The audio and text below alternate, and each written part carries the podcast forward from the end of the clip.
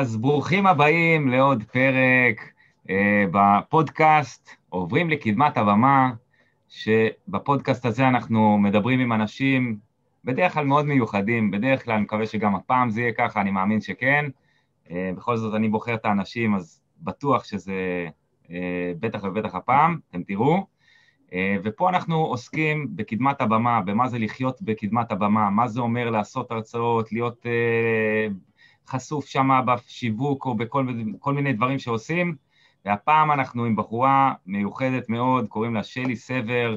שלי סבר היא אה, יועצת אסטרטגית למיתוג אישי ועסקי, מנטורית לתהליכי חשיבה בתהליכי קבלת החלטות, אני הולך לשאול אותך על זה, כי זה, יש פה המון המון דברים, יועצת שיווק לדיגיטל, ארגונים, לעסקים, שדרנית ברדיו החברתי הראשון, בפודקאסט חיות בדיגיטל עם שלי ונת, ונטלי, שזכתה אפילו על, אה, אה, בפרס של אה, פודקאסט השנה של שיווק ופרסום, בפודקאסט הזה מגישה פינת אה, שלי עושה חשבון, מרצה, מנחת סדנאות, בקיצור, בחורה באמת אשת אשכולות, אימא כמובן, ובת זוג והכול, שבימי קורונה זה בכלל לא מובן מאליו, אז נעים מאוד, שלי, מה נשמע?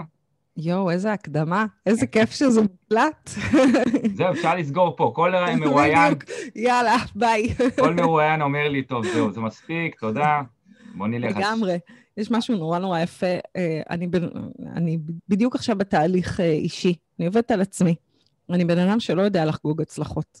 אפרופו השחייה, ממש, כן. זאת אמירה... אה, אף פעם לא אמרתי את זה בקול רם, הנה אני אומרת את זה גם למאזינים. יש לי כבר סקופ.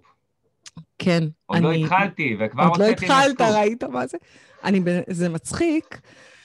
שאני אומרת את זה כי אני בתור באמת אה, מנטורית, אחד הדברים הכי... אני מרימה, מרימה לאנשים, מה שנקרא, נותנת להם קצת אוויר בכנפיים, אה, מעודדת אותם לעוף, לחלום, אה, להגשים דברים שהיה נראה להם שאולי הם מעל המציאות. ו...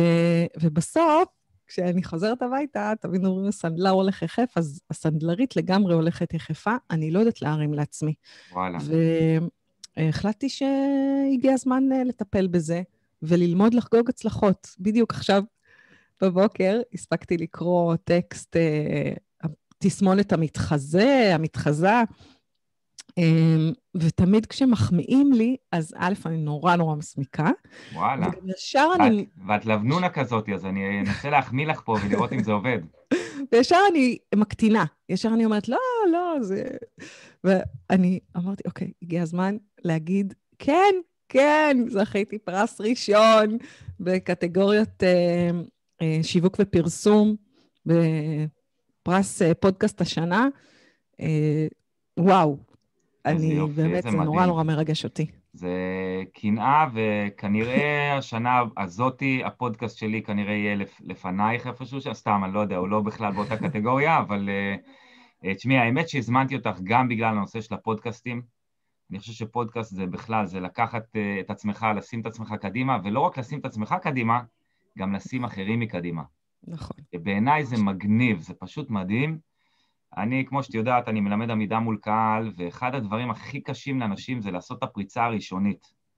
ואחד המקומות שאני הכי אוהב לתת להם את הבמה, זה לעשות ראיונות. אנשים שיש להם פחד במה, אני אומר להם, בוא נעשה אני הרצאה איתך, תראה שאתה לא תפחד בכלל, ואני פשוט מראיין אותם, והם נותנים הרצאה בסוף, כאילו, הם, כאילו אני לא שם, כי אני שואל שאלה וזהו, והם מדברים אחרי זה שעה. ואני חושב שזה כבוד גדול לתת uh, לאנשים אחרים את הבמה. אז כל הכבוד לך. כל הכבוד לך שאת עושה את זה. תודה. אמ, ובאמת, זה אצלי, ברגע שראיתי אותך אמרתי, וואו, זו בחורה מאוד מיוחדת, לי ולך יש איזה מין מערכת יחסים כזאת של פעם בכמה חודשים, אני איכשהו נתקל בך. נכון, נכון. זה אומר שאת ממש uh, out there. יא, איזה כיף. זה, אמ, זה, זה מעניין שאתה אומר, אה, באמת, אני התאהבתי לגמרי בעולם הפודקאסטים. ובכלל ב, בלהקשיב לסאונד, לקול של עצמי, זה מצחיק שאני אומרת את זה. יש לך קול אני, מדהים בזה, מדהים. אני בן אדם שמאוד אוהב לדבר. אני תמיד הייתי אה, קשקשנית, אני בכוונה משתמשת במילה הזאת. אה, כזאת, אה, באמת, מאז שאני ילדה. איזה אה, תכונה מעולה זה בעבודה שלך? אז, אז זהו, אז אני אומרת, למה השתמשתי בביטוי הזה? כי תמיד גדלתי בבית שההורים שלי תמיד היו אומרים לי, ש, ש, קצת, קצת יותר שקט, מדברת מלא, אה, אפרופו הקטנה וכאלה. אמ, מאוד, לתקופה מאוד ארוכה, מאוד פחדתי מהיכולת הזאת שלי, א', להשמיע בקול חזק וברור את דעתי, אני בן אדם מאוד דעתן. וואלה. אה, ו- וזה מקשה, זה מקשה על אה, להסתדר בחיים, בטח, בטח במסגרות. אה, איך, יש לי פה גדול, כמו שאומרים, אבל זה, אלה בדיוק האמירות המקטינות, האמירות האלה של, טוב, סתמי קצת. אז כשהכרתי את עולם, עכשיו, הייתי מורה, וגם במורה, די, וואו. בטח היום, אני זוכרת שכשעבדתי אה, משהו כמו ארבע שנים במערכת החינוך, ממש הייתי מורה בתיכ... לנוער אה, תיכון, וואו. תיכוניסטים, הגשתי אותם לבגרות באומנות ועיצוב, שזה תחום מאוד מאוד יצירתי שאני מאוד מאוד אוהבת, אבל ממש לא אהבתי לעמוד בכיתה. זאת אומרת, זה לקח לי את כל הכיף של לעמוד, ותמיד אמרתי, מורה בסך הכל זה במה, זה לגמרי במה. את עומדת בקדמת הבמה, מדברת לקהל, אבל בתיכון הקהל הוא לא הד. אז אה, לא משנה מה, מה הסיטואציה, הם רק מחכים שיגמר השיעור וסתמי. יאללה.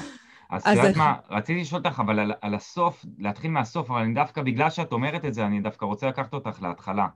כן. א', איך הגעת להיות מורה, וב', mm. איפה, איפה גדלת בכלל, כמה אחים היו לך, איפה, את אומרת שכל הזמן אמרו לך לשתוק, אה, לא יודע אם כל הזמן, אבל איפה, זה היה שם עוד אחים, גם הם אמרו, נכון, איך, כן. איך זה היה? מה? אני, אני האמצעית, תסמונת הילד האמצעי. אוקיי. אה, יש לי אחות גדולה מהממת, שגדולה ממני כמעט בשנתיים, ואחי הצעיר קטן ממני בשבע שנים. אה, גדלתי בכפר סבא, ילדה טובה כפר סבא, הורים חננות כאלה. אימא שלי הייתה מורה, אבא שלי מהנדס, כאילו טייפקאסט כזה של... אה, וואלה. אבל אנשים באמת אה, מאוד צנועים. אני חושבת שצניעות זה היה אחד הערכים המאוד מאוד מרכזיים שגדלתי עליהם. לעתים צניעות כמעט סלאש קמצנות, סגפנות, כזה לא צריך יותר מדי, הכל... אשכנזים קלאסיים. כן, בדיוק, אשכנזים קלאסיים, בול. תיארת נכון.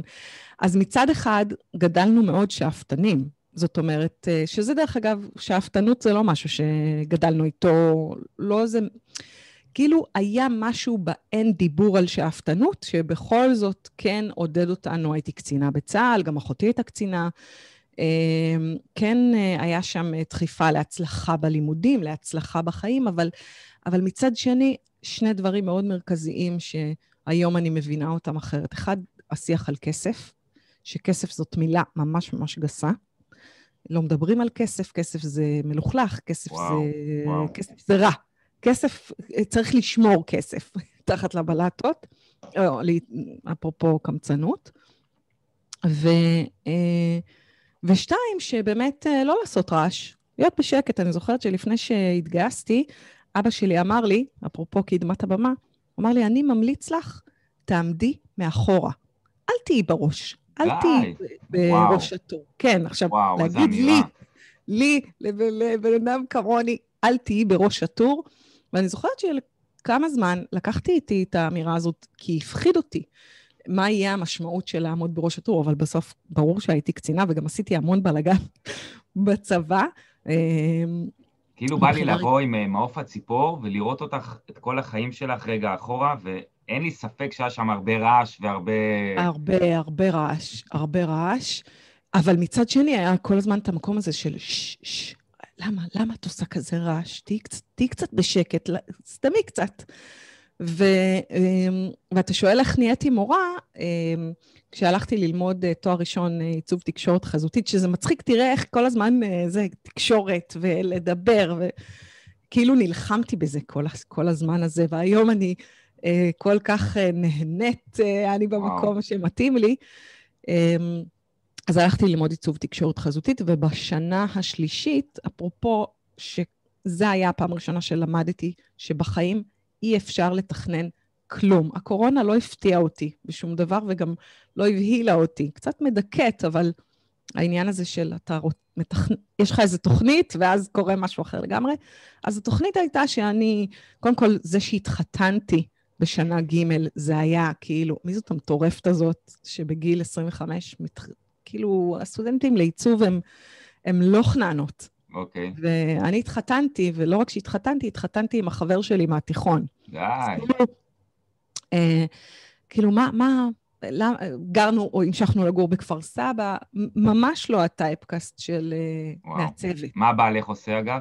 עורך דין. עורך דין מיסים. וואו, מסודרת. קשוח מאוד. ואז אה, התחתנו, והיינו כבר מגיל 15 ביחד, אז גם היה מאוד ברור, לי לפחות, וגם לא האמת, היה מאוד ברור שמתחתנים, עושים ילדים, מתקדמים, יאללה, החיים מתחילים, לא משנה, 20... בכלל לא חשבנו על הסיטואציה ברור, הזאת. ברור לך שאת מדברת עם אה, בן אדם שהתחתן בערך בגיל 42. 40 ו... כן, 41 התחתנתי, משהו כזה. אז אני בגילך כבר הייתי אימא לארבע ילדות גדולות. מה שנקרא, וואו, כבר uh, וואו. עברתי. ו... אה, עשית, נכנסתי להיריון, והתכנון היה שאני אלד בסוף שנה ג', אמרתי, אוקיי, יש חופשת סמסטר, אני אסתדר. סבתות קצת יעזרו לי, מאוד עזרו לי, אימא שלי וחמותי. ו... ונסיים, ושנה ד', הכל בסדר, כאילו, מה הבעיה להיות גם אימא וגם אה, סטודנטית שנה ד' לעיצוב? וואו.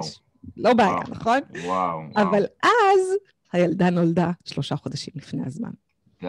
מה שנקרא, אמצע שנה ג', וואו. וזה היה הפעם הראשונה שלמדתי שזה ממש לא משנה מה אני מתכננת, וכאילו, אין לזה שום משמעות, אני יכולה לתכנן מה שאני רוצה, ובסוף מה שצריך לקרות קורה.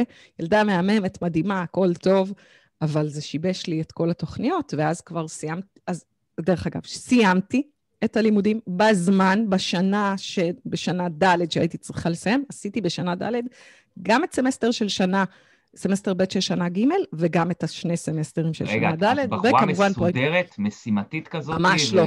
לא? ממש לא. אז איך עשית לא. את זה? היום אני מבינה, תראה, אפרופו מסודרת, אני, אמרת קודם שאני גם יועצת שיווק וכולי, תמיד יש גאנטים כאלה של שיווק וזה, בחיים לא עשיתי גאנט, בחיים וואו, לא. איזה יופי. אין לי שום יכולת לעשות אקסל של משימות, ממש לא, הכל בראש שלי. שמי, ו... את נותנת תקווה פה להמון אנשים, אני חייב להגיד לך. אני לא סובלת את זה. וואו, אני גם איזה יופי. אפילו... חבר'ה, אפשר אני... להצליח בחיים בלי לעשות גאנטים גאנט. ובלי אקסלים ובלי תכנונים ארוכי נכון. טווח שהם נכון. תלויים דבר בדבר בדבר. בדבר. ו... אני, יש לי את היכולת לפרק משימה גדולה למשימות קטנות, ולהבין את ה, מה שנקרא הרצף, מה צריך לקרות עכשיו, וגם אני חושבת שבאמת הלידה המוקדמת הזאת לימדה אותי את הדבר שאולי, אני חושבת, המיומנות הכי אה, חזקה שלי. אני מחליטה, אני עושה. אני לא חושבת שיותר מדי, אני אה, שועטת. זה לפעמים טוב, זה לפעמים פחות טוב, אבל אני לא מחכה שהדברים יסתדרו. מה שנקרא, כן. קיבלתי החלטה, אז אני מפנה את כל מה שמפריע, ואני מרוכזת בהחלטה, ואני גם אה, בן אדם מאוד, אה, זיק, אני קצת זיקית. זאת אומרת, אני יודעת כבר שלא משנה מה החלטתי, סביר להניח, ש... אני יודעת איך אני מתחילה, אני לא יודעת איך אני אסיים. פעם זה הפחיד אותי, היום אני נורא נהנית מזה. קצת כמו ראיון, שאני יודעת איך הוא מתחיל, אבל אני לא יודעת איך הוא ייגמר. מדהים, אין לך מושג לאן הרעיון הזה הולך ללכת. אין לי מושג. אין לי מושג, וזה. חלק מהכיף. תגידי, את יודעת מה, אני, אני באמת, אני... בדרך כלל יש לי יותר סדר, אבל אני זורם איתך על דברים שקופצים לי. יש גם משהו איתך, קודם כל יש בך משהו שנוגע לשיווק כל הזמן, ואני רוצה נכון. לגעת בזה, כי יש הרבה אנשים שנורא שונאים את המילה הזאת, חוששים מהמילה הזאת, וזה באמת נושא בפני עצמו שאפשר לדבר עליו שנתיים, אה, אבל יש לך גם משהו עם יזמות נשית. נכון מאוד. מה הקטע? האחד זה שאתה צודק, זה, זה כאילו, גם קצת ברחתי מזה, ו, וכל הזמן אני מוצאת שאני חוזרת לשם. אה, אני לא ידעתי להגיד לעצמי שאני יזמת. זה, הבנתי את זה על עצמי רק אחרי ש, דרך אגב, זכיתי פרס ראשון בקרן, אה, ש, פרס שמש. של קרן, קרן שמש יזמת השנה, בשנת אה, 2011. מדהים, מדהים. ושם, על הבמה, כשקיבלתי את הפרס, אמר לי אחד המנטורים על הבמה, את יזמת של יזמיות. ואני זוכרת ש- שהאמירה הזאת היממה אותי, א', כי לא חשבתי על עצמי כעל יזמת, וב', אה, לא הבנ... באמת בכלל לא הבנתי שמה שאני עושה זה מעודד את יזמות נשית. היום, בראייה לאחור, אני יודעת להגיד את זה. סיפרתי לך שהייתי מורה ולא אהבתי את הקהל, לא אהבתי את זה שהילדים לא אוהבים ללמוד, אבל זה דיפולט של בית ספר, אין מה לעשות. וואו, בית ספר. אה, זה לא היה כל כך קשור אליי. יש אפילו ילדים uh, שהיום הם כבר uh, אנשים, שהם עד היום איתי בקשר. Uh, זאת אומרת, זה, זה לא שהם לא אהבו אותי, אבל אפרופו אהבת הקהל, הרגשתי פחות רצויה. וכשאתה נמצא במקום שאתה אומר, הם רק רוצים שאני אשתוק והם יוכלו ללכת לעיסוקיהם, לא היה לי כיף. ולכן התפטרתי אחרי, של... אחרי ארבע שנים של הוראה, אבל התפטרתי במאי, אותה שנה, אפרופו החלטה ועושה, התפטרתי במאי, אמרתי למנהלת, שנה הבאה תצטרכי למצוא מורה אחרת, וביולי אותה שנה כבר היה לי בית ספר אה, לפיתוח מותגים. ששוב, קראתי לו אז סקיצה בית ספר לעיצוב. לא ידעתי להגיד שהוא בית ספר לפיתוח מותגים, זה הכל בדיעבד, זה מצחיק. ושם למדתי שיווק, כי עיצוב תקשורת חזותית, יש בו מידה מסוימת של שיווק. זאת אומרת, לומדים עיצוב גרפי, אז לא היו את המילים האלה לדיגיטל, UX, UI, קראו לזה עיצוב גרפי. Mm-hmm. ובכלל, דיגיטל רק התחיל, אה, אנחנו מדברים על שנת 2008, הפייסבוק התחיל רק ב-2007, אינסטגרם יתחיל רק ב-2010, קצת למקם על ציר הזמן. אה, מה שנקרא, עשינו, אני זוכרת שעוד עשיתי שיווק על אוטובוסים, פליירים. די, וואו. שיווק עתיק. ופתחתי מקום, שכרתי מקום, לקחתי מקום, וישבתי לבד. ואפרופו הלבד, באמת הייתי מאוד מאוד מאוד בודדה. Uh, ההורים שלי לא הבינו מה אני עושה. הבעל שלי חשב שירדתי מהפסים, והיה בינינו, זה היה מאוד, זאת הייתה תקופה מאוד קשה, כי הוא מאוד נבהל מההחלטה שלי, אחד, להתפטר, שתיים, לקחת הלוואה, לפתוח מקום, להשקיע, להשקיע כסף, לקנות ציוד וכולי. וואו. והיה לנו ריב מאוד מאוד קשה על זה. וואו. אה, ואני אמרתי, או שאתה איתי או שאתה לא. והוא אה, אמר, טוב, אז אני לא מתעסק איתך, אבל אל, ת, אל תערבי אותי בזה. וואו, איזה באסה. באסה, באסה גדולה. והייתי נורא נורא לבד, אני ממש זוכרת, הרכבתי את כל... הלכתי, נסעתי לאיקאה, קניתי רהיטים לסטודיו. הרכבתי לבד, עם מברג, עם פטיש, באמת, בניתי מקום מדהים. אני רגע אגיד איזו אמירה קטנה על הדבר הזה. אני חושב שאחד הדברים הכי קשים לבעלי עסקים קטנים וליזמים, זה הרגשת הלבד.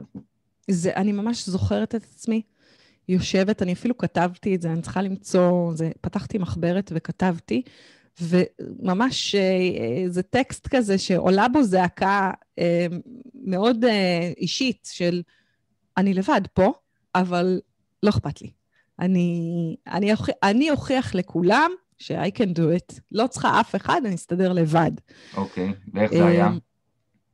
זה היה מאוד קשוח. זה היה מצד אחד הצלחה, אפרופו היכולת לחגוג הצלחות, מצד אחד הצלחה מטורפת של 400 תלמידות בשנה, היו לי שתי מזכירות, 20 מורות, אה, מרצות, וואו. מעצבות. זה היה באמת בית ספר לפיתוח מותגים, הגיעו אנש, נשים עם חלום. מה זה מותגים? בואי תסבירי לי מה זה זה, אז, מותג. אז, אז, אז, אז בגלל שחשבתי, אפרופו לתכנן תוכניות ולהתמודד עם המציאות, אני הייתי אז מורה לעיצוב גרפי ואומנות, והכנתי סטודנטים, תלמידים, תלמידים שלי בעצם יחד איתי עשינו תיק עבודות כדי להתקבל לשנקר, לבצלאל וכולי, לעבור את הבחינות ולהתקבל ללימודים גבוהים. וחשבתי שזה מה שאני אעשה גם בכפר סבא. דרך. אוקיי. אגב, הייתי כבר אימא לשלוש בנות בתקופה ההיא. וואו, אמ, וואו. ואמרתי, אני לא מתחילה לנסוע לתל אביב, אני אפתח מקום בכפר סבא, יהיה לי נוח אה, לעבוד, אה, גם להיות אימא וגם אה, לעבוד. אה, זה היה big mistake. תמיד כשאומרים location, location, location. Big mistake. לא פותחים סטודיו לעיצוב בכפר סבא. וחשבתי שזה מה שאני אעשה, שאני אמשיך ללמד סטודנטים שרוצים ללמוד, אה, להתקבל לבתי ספר לעיצוב, ואני אכין אותם לתיק עבודות, כי אני עושה את זה מעולה, הם מתקבלים. אבל ישבתי בסטודיו עם עוד שלושה סטודנטים וזהו. זה מה ש... כאילו, לא...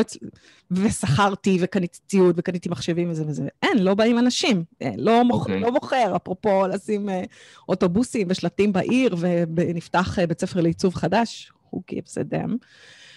ואז uh, נפגשתי עם אישה מאוד מיוחדת, והיא אמרה לי, תקשיבי, uh, את לא בקהל הנכון, את צריכה לעשות uh, פיבוט.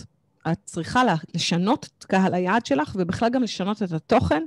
את נמצאת בלב שכונה צעירה בכפר סבא, את אימא צעירה, דברי לנשים כמוך, שרוצ... שיש להן חלום אה, להיות אה, מעצבות, אבל הם לא ילכו ללמוד עכשיו בשנקר ארבע שנים תואר, כי הם כבר פחות או יותר בגילך, וכבר יש להם ילדים קטנים, אה, או קצת יותר מבוגרות ממך, מה שהיום קוראים לזה אלט-MBA. אוקיי. אלטרנטיב MBA. אוקיי. זה מה שזה היה. אוקיי. ואז... ועשית את זה? ועשיתי את זה. ואמרתי, אוקיי, אני הולכת על זה, ושיניתי למקום, קראו סקיצה. זה מישהי ששילמת לה שהיא תגיד לך, או שפגשת כן. על הדרך? אוקיי. לא, לא, לא, מישהי ש... אני, אה, אה, כשישבתי שם לבד בסטודיו, אמרתי, טוב, מה, מה, מה צריך, אפרופו שיווק, מה צריך, מה צריך? צריך שישמעו עליי. אז התחלתי להסתכל במגזינים, שוב, אנחנו מדברים על, עיצוב, על שיווק פרינט, ופתחתי את כל המגזינים, את, לאישה וזה וזה, והתחלתי לכתוב מיילים לכתבות שכותבות על עסקים. אוקיי. Okay. ואחת מהן ענתה לי, והיא באה לסטודיו. הייתי לב... עד היום אני אומרת, איזה... כאילו לפעמים ה-ignorance is bliss, אתה יודע, זה טוב להיות קצת סתומה. קצת מטומטם, ויאללה, לך תתקדם. לא, אל תשאל יותר מדי שאלות. הזמנ... בלי, בלי בושה, הזמנתי אותה לסטודיו כשאני... הסטודיו היה מהמם, יפהפה, אבל הייתי שם לבד, והיא באה לראיין אותי. ואפילו עד היום מי שיחפש אה, הסקיצה של אה, שלי סבר בוויינט, אפשר לראות את הכתבה, והיא עשתה עליי כתבה. יואו, יואו, יואו. ואז היא אמרה לי, יש לי מישהי להפגיש אותך, והיא הפגישה אותי עם הבחורה הזאת, זה היה אה, ייעוץ בתשלום, בחורה שעוסקת ביחסי ציבור. ב, אה, אה, לי ציון קראו לה, אה, המותג שלה אז אה, קראו לו קרינולינה, מעצבת דעת קהל. מדהים. והיא אמרה לי, את חייבת לעשות את הפיבוט הזה, ואמרתי, יאללה. הסקיצה הפך לסקיצה ל... בהקשר של אה, מה שנקרא קצת פנייה לאימהות צעירות, mm-hmm, mm-hmm. והתכנים השתנו, ואף פעם, דרך אגב, לא למדתי עיצוב אופנה, שזה גם uh, סוג של uh, אומץ שאני מבינה שהיה לי. Uh, הפכתי את כל, הש... במקום ללמד עיצוב ל... להצליח uh, בבחינות לשנקר, ללמד עיצוב, ל... בואו בוא, בוא תהיו מעצבות uh, של בגדי ילדים. תהיו מעצבות של חדרי ילדים. אוקיי. Okay. יש uh, פרץ יצירתיות כזה לנשים אחרי לידה, שנורא נורא רוצות פתאום לעשות uh, דברים... מכיר את זה ש... מהבית. ותקשיב, זה היה שוס. זה באמת היה משהו היסטרי, ושוב, אני מזכירה, אנחנו מדברים על שנת 2000, זה, אז כבר היה 2009, פתחתי את הסטודיו ב-2008, כבר 2009, going on 2010, רק תחילתו של המסחר הדיגיטלי, ממש כאילו הכל היה בקטנה. דוכנים, אני מדברת איתך על אה, להקים אה, דוכן בקניון ולמכור את התוצרת שיוצרה בסטודיו. יאללה. ואז... איזה עולם עתיק. בדיוק, אבל אז יכולתי גם להשתמש בידע שלי לאיך עושים לוגו, ואיך עושים אה, תוויות, ואיך עושים, זאת אומרת, הבאתי מורות לתפירה, סריגה, אה, תדמיתנות, הן לימדו את החלק המעשי, ואני לימדתי את החלק השיווקי. איך לקחת את הרעיון הזה, את הקולקציה הזאת, ולמכור אותה. אני רגע שואל, אני רגע עוצר אותך פה שנייה, כי אני, אני מנסה בסוף, את יודעת, אנשים צריכים למדל משהו ממך. ואיך הם יכולים לקחת אליהם את מה שזה. ואני אומר, מה פה אפשר למדל? יש פה, היה פה איזשהו שילוב של ראש גדול מצד אחד, כאילו נכון. זה באמת משהו יזמי מטורף, כאילו של לקחת מורות תחתייך, לקחת הלוואה, לקחת זה, לקחת פה, לקחת שם, ולשלוט על כל הדבר הזה ולדעת שאת לא עושה הכל בעצמך, שזה משהו שהוא לא מובן מאליו בכלל. רוב היזמים, את יודעת, הם באים, פותחים את הסטודיו או פותחים משהו, וזהו, זה הם לבד. מאיפה זה בא לך העניין הזה של להביא אנשים תחתייך ולפתוח פה משהו גדול יותר? אז, אז אני אגיד שלפני, ש... אתה, אתה צודק מאוד, ובאמת... אה, כאילו לי זה אה, לקח ואני... כמה שנים של התפתחות עד שהתחלתי להביא איזשהו עובד לאיזשהו משהו, זה... זה... את מבינה את הטרנספורמציה המהירה פה? הייתה טרנספורמציה מטורפת, מטורפת, באמת, כאילו, באמת. מ...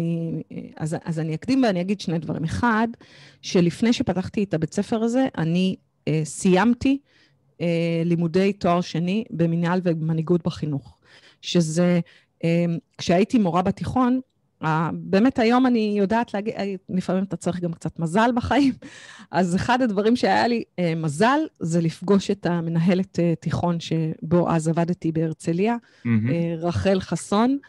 שהיא אה, זיה, היא זיהתה אצלי את הדבר הזה. אני לא יודעת להגיד אפילו למה היא, או מה היא ראתה, אבל היא זימנה אותי לחדרה ואמרה לי, חמודה, את מבוזבזת פה, את צריכה להיות מנהלת בית ספר. ככה, במילים האלה. וואו. והגישה לי את המסמכים לתואר שני שהיא כבר חתמה עליהם. זאת אומרת, אה, כדי... לק... אה, משרד החינוך מעודד כמובן מורים ללכת ללמוד להיות מנהלי בתי ספר. יש מחסור מאוד גדול גם היום למנהל בתי ספר, וצריך המלצה של המנהל ש... הבנתי. שזה, והיא כבר, היא כבר מילאה את התוף, היא אפילו לא שאלה, מה שנקרא, נתנה לי את הטפסים ואמרה לי, לכי ללמוד. גדול. את צריכה להיות מנהלת בית ספר, ובאמת, ועשיתי תואר שני אה, במינהל ומנהיגות בחינוך באוניברסיטת תל אביב, שזה בעצם בית הספר להכשרת מנהלי בתי ספר של משרד החינוך. זאת אומרת, היום כדי להיות מנהל בית ספר או מנהלת בית ספר, אתה חייב לעבור את ההכשרה הזאת. או להתחייב שתעבור את ההכשרה הזאת אחרי שתקבל את המינוי של ההנהלה. ושם בעצם אה, הייתי, ב... הרגשתי שאני, וואי, כאילו כמו, אה, הביאו אותי בדיוק לזון שמתאים לי. וכבר שם דמיינתי איך זה נראה, ושם כמובן מדברים, מאוד ברור, על צוות ועל אה, הנהגה ועל זה. אז, הבנתי. אז באיזשהו מקום, אפילו שהיום אני, אני מבינה שכאילו צריך גם באמת אה,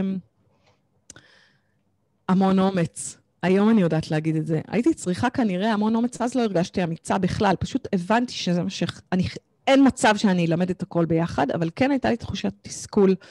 גדולה של uh, בדידות. יש uh, בדידות בצמרת, ואז לא ידעתי כל כך... Uh, uh, זאת אומרת, כן, למשל, קרן שמש, שסיפקו לי מנטורים וכולי, אבל uh, uh, זה התנהל מדהים. שוב, אני עד היום, יש מורות, עד היום, מורות, מרצות שלימדו אצלי שהן החברות הכי טובות שלי. Uh, זאת באמת הייתה חוויה מדהימה של ניהול. של ניהול, ניהול כמו שאני אוהבת, אה, שהוא משפחתי, אה, ובכלל, הייתה, כל הזמן אמרתי שאחד הדברים שמאוד רוממו את רוחי, כי זה היה מאוד מאוד לא פשוט, זה ההרגשה שאני מפרנסת מספר משפחות. העבודה שלי מכניסה כסף, לא הכנסתי כסף הביתה בכלל, כן? רק שיהיה, רק, אה, מה שנקרא, לדייק את זה. הרבה עסקים הם כאלה. לא הצלחתי להכניס שקל הביתה, אבל פרנסתי סדר גודל של שמונה משפחות. מדהים. היה, היה תקופה שאפילו 11. וואו. ו, ומשכורות יפות, לא... וזה עשה לי הרגשה שעד היום, אה, אה, מה שנקרא, קשה לשחזר אותה, על אף הקושי המאוד מאוד גדול להתמודד, אחד, כלכלית. אמ, ואני חושבת שאם יש שוב, משהו, אפרופו העניין הזה של היזמות הנשית וכולי, אני מזהה שני דברים מאוד קשים ביזמות נשית. אחד, באמת ההתנהלות הכלכלית. הפחד הלא נשלט, החרדתי כמעט, לאוי ואבוי, אני צריכה להוציא כסף, לעומת גברים שבכלל לא מסתכלים על זה. הם לא מדברים במילה הזאת של אני הוצאתי כסף, אלא אני השקעתי כסף. מינוח, mm-hmm. הבדל מאוד מאוד דק. כן. ושתיים, אה, העניין הזה של אה, הן חייבות לעשות הכל. זאת אומרת, הן צריכות גם ללכת ללמוד... אני, אני מאוד נגד, עד כמה שזה יישמע אה, מטופש. אני אומרת, כשיש עסק קטן, לא צריך ללכת עכשיו לעשות קורסים בשיווק וקורסים ב... בעיקר עסקים הולכים ועושים קורסים בשיווק, כי זה נורא נדמה שאפשר לעשות את זה לבד. אבל אני אומרת, אוקיי, מה? אז עכשיו כל בעל עסק הולך עכשיו לעשות קורס במשפטים, כל בעל עסק הולך עכשיו לעשות קורס... זה מדהים, היה לי איזה מישהי באחד הקורסים שלי, אמרה לי, אני הולכת ללמוד עכשיו בניית אתרים כדי לבנות לי את האתר. למה? אמרתי לה, למה? אמרתי, תגידי לי, השתגעת, מה נסגר? כאילו, על מה אתה מבזבז את הזמן שלך ואת הכסף שלך? ממש ככה. גם מבזבז זמן, גם מבזבז כסף, ולא רק זה, זה, יש לנו בסוף יכולת מצומצמת של אה, הפניית משאבים. ת, תתעסקו בלמכור. תעזבו את ה... בסוף עסק, אפשר, אם יהיה לו אתר מהמם ושיווק מדהים והוא לא ימכור, או לא יהיה מערכת יחסים עם הלקוחות, אז כל ההשקעה תרד לטמיון. עזבו את זה. האנרגיה זורמת, האנרגיה זורמת לאן שתשומת הלב נמצאת. בדיוק. זה מטורף. אז, אז אם נורא כיף לכם לעשות את השיווק, אה, אז סבבה, אז לכו תעשו באמת קורס, אבל אל תצפו שבקורס אתם תדעו לעשות את מה שיודע לעשות איש שיווק שכבר 15 שנה, זה מה שהוא עושה. מסכים איתך במאה אחוז. זה אה, מה שנקרא, אפרופו שיווק. אז שם, שם הבנתי את הכוח שלי בעידוד יזמות נשית ולתת לנשים כנפיים. ולפתח עוד ועוד מותגים. היה לי תמיד, חל... נורא נורא רציתי לעבוד במשרד פרסום. אני, זה היה החלום שלי מאז שהייתי ילדה, וכשסיימתי את הלימודים, את התואר הראשון, והרבה מאוד מהחברות שלי הלכו למשרד פרסום, אני אה, לא התקבלתי, וואו. כי הייתה לי כבר ילדה. וכש... דרך אגב, לא השתנה כלום גם היום. משרד פרסום זה עבודה מצאת החמה, צאת הנשמה. אח ו... שלי עבד. אח שלי עבד בפוגל לוין ובראובני פרידן. ופשוט כולם אמרו לי, אה, חמודה, זה לא אלוהים. לא מתאים. את, אה, זה לא מתאים, יש לך אה, כבר... אז כשכבר, מה שנקרא, כשכבר רציתי להתקבל אחרי שהייתי מורה ו- וכבר היו לי ש- שלוש בנות, כי נולדו התאומות, אז ניסיתי, כל הזמן ניסיתי. כל פעם שלחתי קורות חיים, ואז אני לא אשכח את זה בחיים, היה משרד פרסום ברמת השרון, משרד פרסום בטח קטן, אפילו זה, שאמרו לי, את יודעת מה? אוקיי, בואי תתחילי. הייתי מוכנה להתפשר על שכר, זה, העיקר לעבוד במשרד פרסום. ואז בשבוע הראשון שהייתי צריכה להתחיל, אה, אחת מהתאומות שלי התאשפזה עם דלקת ריאות בשניידר, ואז התקשרתי ואמרתי להם, אה, אני לא יכולה להתחיל השבוע את העבודה, וזה גנז את החלום של אה, להיות אה, במשרד פרסום, אבל, אבל, אחרי שסגרתי את סקיצה, ובכאב לב גדול מאוד, מתוך הבנה, אחד, חיפשתי אז שותפה, הצעתי לנטלי, שהגישה איתי אחר כך את חיות בדיגיטל, שעבדה אצלי, ככה אנחנו מכירות, נטלי אה, עבדה אצלי, לימדה אוקיי. אצלי אה, קורס אה, סטיילינג, ואמרתי לה, אולי תהיי שותפה שלי, אני לא יכולה, די, אני לא מסוגלת לעשות את זה לבד. היא אז הייתה גם אימא צעירה וזה, ואמרה לי, עזבי אותי, זה גדול עליי, אני לא... זה, ולקח קצת זמן, ובכלל, בתי ספר, יש להם כוח אינרציה, זאת אומרת, אם לא מוכנים לפתוח את השנה בספטמבר, אז די חבל על הזמן. Mm-hmm. ובאותו קיץ הבנתי שאחד, נגמר לי הכסף ונגמר לי הכוח. אז אפרופו החלטה, נסגר התריס, קיבלתי החלטה שזה נסגר, שלחתי, הוצאתי ניוזלטר, שעד היום יש לי את התגובות וואו. אליו, וואו. שלא, מה את עושה? מה פתאום? אנחנו לא מוכנים שזה... ומה, בהפסד? בהפסד. בהפסד, בהפסד אה, לא קטן של סדר גודל של 250 אלף שקל. זה אני הפסדתי יותר, רק כדי... ו... ואז, דרך אגב... זה אה, לא, לא מעודד. בעלי לא החמוד, הוא אז אמר לי, את רואה? אמרתי לך, אמרתי לך שתסבכי אותנו עם הרעיון הזה שלך. אמ, וביום שסגרתי, ביום שעשיתי אה, את המסיבת אה, סיום, גיליתי שאני בהיריון עם עמליוש הקטנה המתוקה שלי, ואמרתי, טוב, אה, אוקיי, הנה סימן לזה שנפתחת אה, דלת חדשה, והתחלתי, ו, ואמרתי, אני אעשה משהו אחר לגמרי, אני, זהו, אני לא עושה את זה יותר. והסטודנטיות לא הפסיקו להתקשר, ואנחנו רוצות ללמוד, רוצות ללמוד, ופתחתי קורסים בסלון. ואז בעלי אמר לי, את רואה? אני אמרתי לך שיכולת ללמד בסלון, כי כל הזמן הוויכוח בינינו היה על זה שאני רוצה מקום ללמד, והוא אמר לי, אבל את יכולה ללמד מהבית. ואמרתי לו, אני לא מלמדת מהבית. המצחיק הוא שלפעמים ללמד מהבית זה מה שמביא את הכסף בסוף. זה מה שמביא מזומנים. הרווחתי הכי הרבה. אשכרה. כי עוד פעם, לא, לא הייתי צריכה לשלם שכירות, ולא הייתי צריכה לשלם ארנונה, ולא הייתי צריכה, ו, וגם לא הבאתי, אה, זאת אומרת, לימדתי, אז כבר לימדתי רק את מה שאני, מה שנקרא, מה שאני יודעת, ואמרתי להם, אם אתם רוצות ללמוד תפירה ותדמיתנות וזה, זה, את זה אתם תצטרכו ללמוד בקורסים בחוץ, ואפילו מצאתי עסקים שכאילו שידכתי. שלחת להם, מעולה. ואף פעם לא ביקשתי עמלה על uh, השידוך. תמיד אמרתי, יהיה לכם טוב, אתם תהיו מרוצות נהדר, אני לא רוצה להתערבב אני בזה. אני רוצה לשאול אותך על משהו שעולה לי כל הזמן, כשאת כן. מדברת. מצד אחד, אמרת את המילה מנטורית בהתחלה, שעוד מעט אני הולך לשאול אותך נכון, על זה נכון, קצת. כן. אמ, אבל יש בך משהו שאני רואה שהוא מצד אחד נורא שואף למעלה וגדול ומנהל וזה, ומצד שני, יש לי uh, תחושה, וממה שאני מכיר אותך ומהדיבור איתך, אמ, שאת מאוד מאוד עם רגליים על הקרקע, וכש, וכשאת עם אנשים, את לא באיזשהו מעמד עליון מעליהם, אלא את איתם. ואת בגובה העיניים, ואת שמה כמו, כאילו, כמו חברה אפילו, אפשר להגיד. איפה זה, כאילו, האם, א', האם אני צודק, ואיך עושים את הדבר הזה? איך כאילו שומרים על הצניעות הזאת, על המקום הזה של באמת לזכור שבסוף אתה בן אדם רגיל שעוזר לאנשים, שאתה נמצא עכשיו, לא יודע מה, אם זה יכול להיות אחותך, יכלה להיות דודה שלך, יכלה להיות סבתא שלך, ובמקרה זה מישהי אחרת. ואתה שומר ממש על איזושהי ארציות כזאת, איך זה קורה? קודם כל, קלעת בול, וזה מאוד מאוד מחמיא לי. אני באמת, אה, אני... הייתה תקופה, זה באמת כזה. אני מאמצת, אני, יש לי נטייה לדבר באנחנו. זה מצחיק, כי הרי הרבה פעמים העסקים, זה עסקים של מישהו אחר, זה לא עסק שלי, זה לא רעיון שלי, וזה ישר הופך להיות חלק ממני בכל כל מקום שאני באה אליו, גם אם זה מקום עבודה.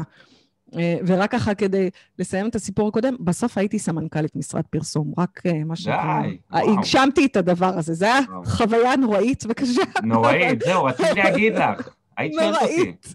נוראית. הייתי איזה שנה באיזה משרד פרסום קטן בתל אביב, זה לימד אותי כל מה שאני צריכה לדעת, זה הספיק. מעולה. אה, מעולה. לפעמים. פשוט צריך לדעת להשתמש.